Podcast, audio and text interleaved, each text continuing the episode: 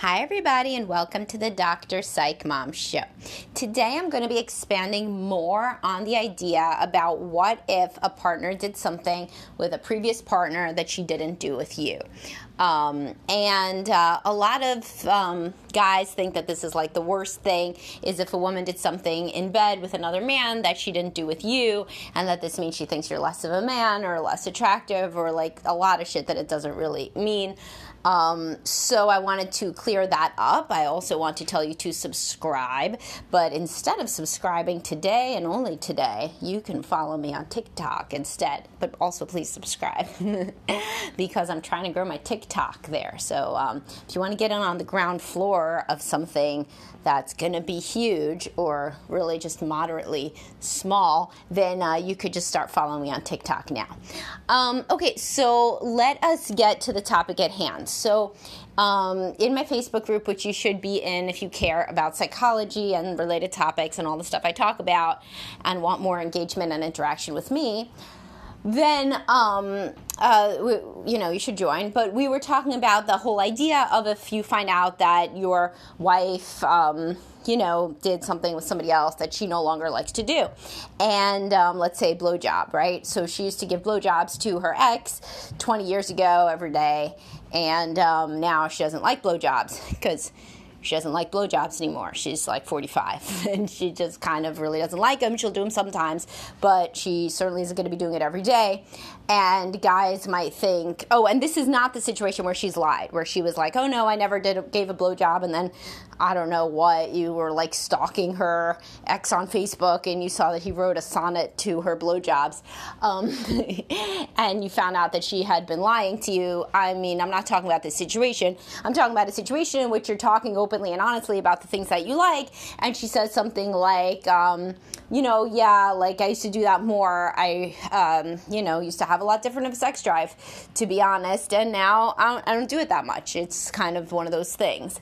And so, um, of course, you're well within your rights to just up and leave. Most men aren't going to do that because, contrary to popular belief, guys don't just think with their dicks. They, you might actually like the person, you know, and want an actual connection with the person who, after all, is not telling you to be celibate, but is rather saying that she has changed and no longer has the same preferences that she did um, when she was 20. like she doesn't have any other preferences that she had when she was 20? Probably, like literally none. Not for clothes, not for music, not for TV, not for what she does on the weekends, and not for this either. So, uh, most guys will still work on it, but some guys will. Um, or not even work on it. Most guys will just be like, okay, um, and you know, think that well, well, there's not most guys. So securely attached guys will probably be like, okay, cost benefit analysis here. I think I could love this person. We're in a new relationship, and she just doesn't like doing one thing that I like. How the hell am I ever going to find somebody that likes to do everything that I like? I'm not, because um, that's not reality. So I'm just going to see what happens with this, you know? But guys who are um, have previous um, bad relationships or who developed an insecure attachment style to a caregiver will frequently then become obsessed with this and be and say that this is because all women are the same and you're never thought of as the one who uh, women find sexy and women will do all sorts of things with other people that they don't do with you and it's all about you and it's all about you and it's all about you and then you'll ruin the relationship.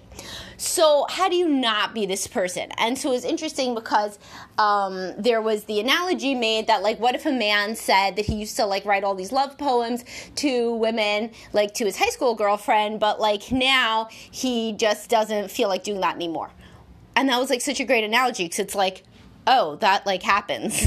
Like that's that's called life. Like when guys are like 16 or 17 years old they do a lot of crazy ass romantic shit because their hormones are going nuts and they even get women like like names tattooed on them and like all sorts of stuff because they are have different hormones. There was another example, like what if he used to take off early from work all the time and um, and hang out with his ex girlfriend, but he doesn't do that with you Well, I mean, you know, the guy's probably like a fucking partner at a law firm now, and then he was working at Wendy's. So, like, you know, taking off the afternoon wasn't such a big fucking deal because he was making minimum wage. And now people are going to be blowing up his phone. He's supporting your whole family. It's like not the same thing.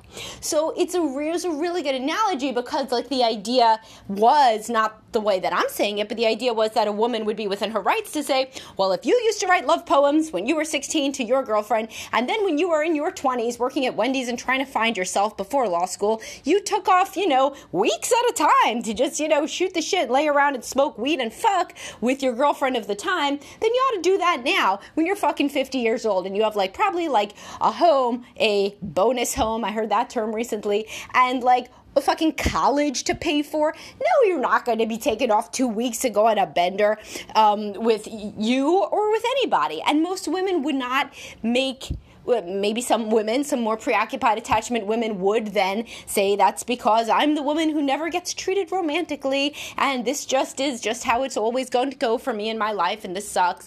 But many women would be like, "Oh, that's cuz like that was then and this is now."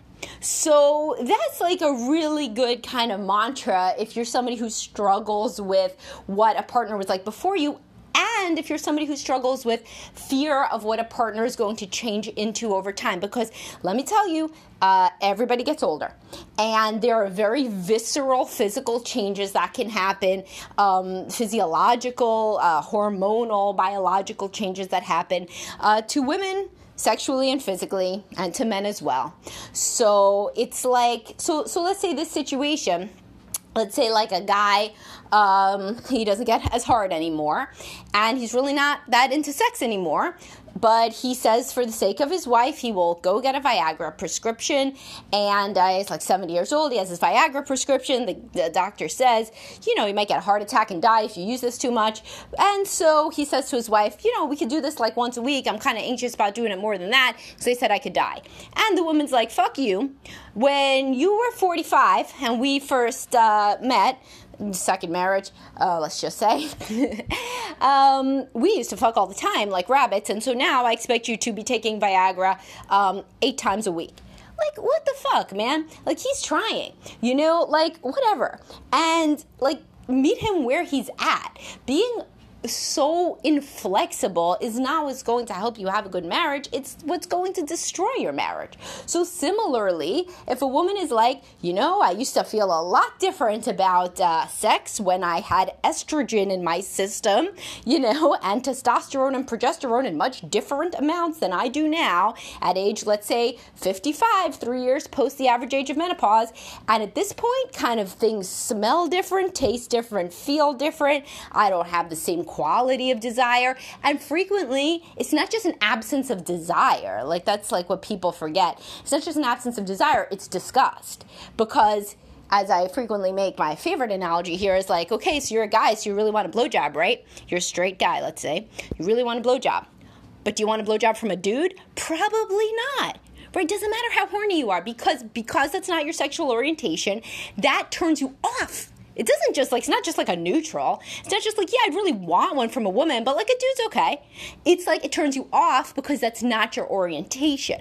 So it feels the same for a woman who no longer has the same levels of hormones, whether it's because she's nursing or she's perimenopausal or she's menopausal or she's ill or she's depressed or she's on antidepressants or what have you. It's an actual turn off. So in this situation, like if somebody's actively turned off by sex, and responsive desire doesn't really work the same way anymore. And of course, you can refer back to my responsive desire podcast then it's like asking somebody to do something like this guy popping like eight Viagra a week that might kill him. You know, like it's like asking somebody to make their life into a torture by consistently, continually doing shit that they hate to do.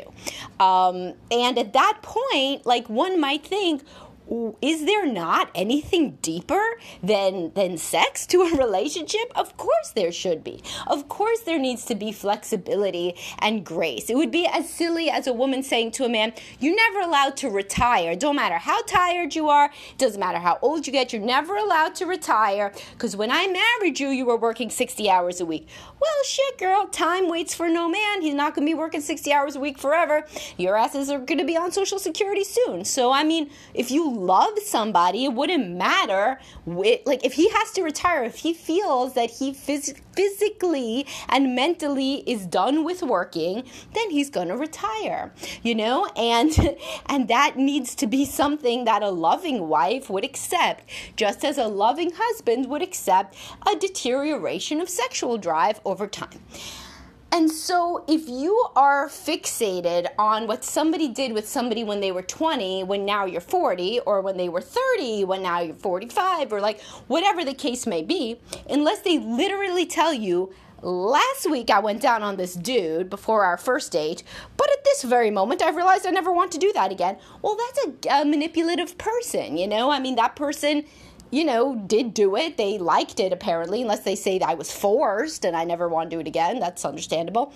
But yeah, I mean, totally. But when you're talking about things that people did years ago, before childbirth, before um, major changes in their vagina, in their body, in their hormones when you're talking about anything that is uh, pre kids, post kids, premenopause, postmenopause, pre perimenopause, which goes on for 10 years before menopause, um, and post perimenopause, whatever the case may be, they're just a different person. It's just like expecting the guy who to be as romantic as he was in high school. He can't be. He doesn't think of little poems involving the woman's name, and he doesn't think about how she reminds him of a rock song that he's going to write because he's not the same high school school guy anymore. So, it, it, and it isn't fair to expect him to act like that because he's not that. And if you are the guy who remembers crazy, stupid, romantic shit that you used to do when you were a high schooler or a college student, and you just don't even recognize that boy anymore, like that's like a kid that reminds you of your son, you know, then you would see how unfair it would be to act, ask a woman to act like she did years ago when the girl that she was years ago even if it's just a few years ago, like pre kids years ago, feels like a totally different person that she doesn't really have that much in common with, and that she has not she you know she, she she doesn't really miss that person except that you would have liked that person which kind of makes her sad because she's not that person. So just like it would make the guy sad to think that his wife would have preferred you know college sophomore him over him now. That would make them sad. You want to think that your loved one wants to be with you you you the real you that is now. So hopefully this um, gave you guys some different things to think about. It's just a little brief one to expand on a current one, a current podcast. So please do follow me. Please do um, subscribe and and all sorts of um, things. I have social media accounts on every fucking platform possible. I think. I mean, maybe there's some new ones now. And um, hope you have a great day. Talk to y'all soon.